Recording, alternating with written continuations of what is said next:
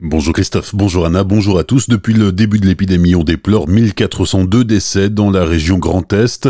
4702 patients sont atteints du coronavirus et hospitalisés dans la région. Parmi eux, 960 sont en réanimation. Ce sont les derniers chiffres communiqués hier par l'Agence régionale de santé. Ce week-end, 12 malades ont été transférés vers Toulouse et vers l'Allemagne pour soulager les hôpitaux. Au total, 305 patients ont été transférés vers d'autres régions de France vers les pays voisins que sont l'Allemagne, la Suisse, le Luxembourg ou l'Autriche. Quelques infos encourageantes tout de même. D'abord, 2801 personnes ont pu sortir de l'hôpital. Si on les laisse sortir, c'est parce que leur état de santé est considéré comme rassurant. Donc, entre vendredi et dimanche, 258 personnes qui étaient prises en charge dans les hôpitaux du Grand Est ont ainsi pu rentrer chez elles.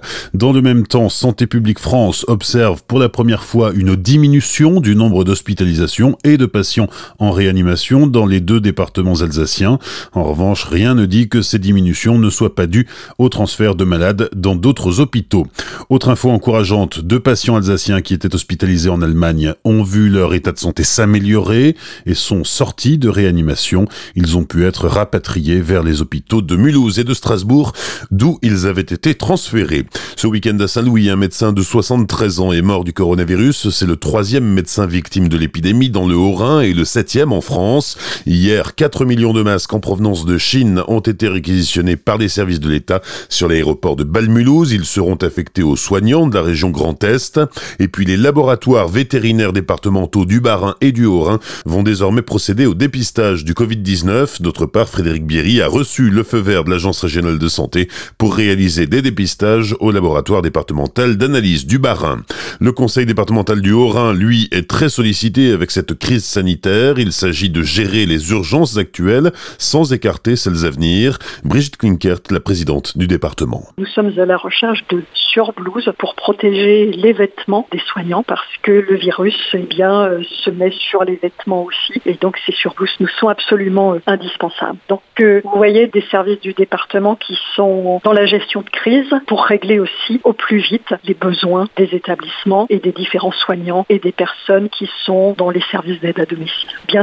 On songe aussi à l'après-crise, voilà, parce qu'il va falloir, et, j'espère que ça va être le plus rapidement possible, en sortir. C'est pour cela que si nous nous battons sur le front sanitaire, nous devons aussi nous battre sur le front économique, aux côtés des artisans, des commerçants, des entreprises, mais aussi aux côtés de toutes les associations qui font un travail énorme sur notre territoire. Des propos recueillis par Pablo Neymar. Pour plus d'informations, rendez-vous sur le site du conseil départemental. Et puis à compter de ce matin 8 heures, la nouvelle attestation de déplacement dérogatoire est disponible sur smartphone et sur tablette. Elle est accessible sur le site intérieur.gouv.fr.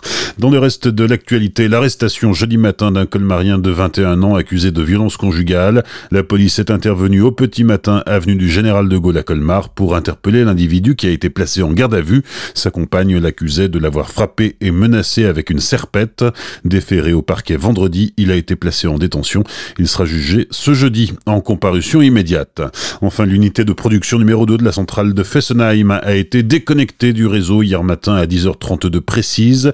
Une déconnexion temporaire pour permettre une intervention de courte durée sur un robinet situé dans la zone nucléaire de l'installation et sur lequel a été constaté un dysfonctionnement selon EDF.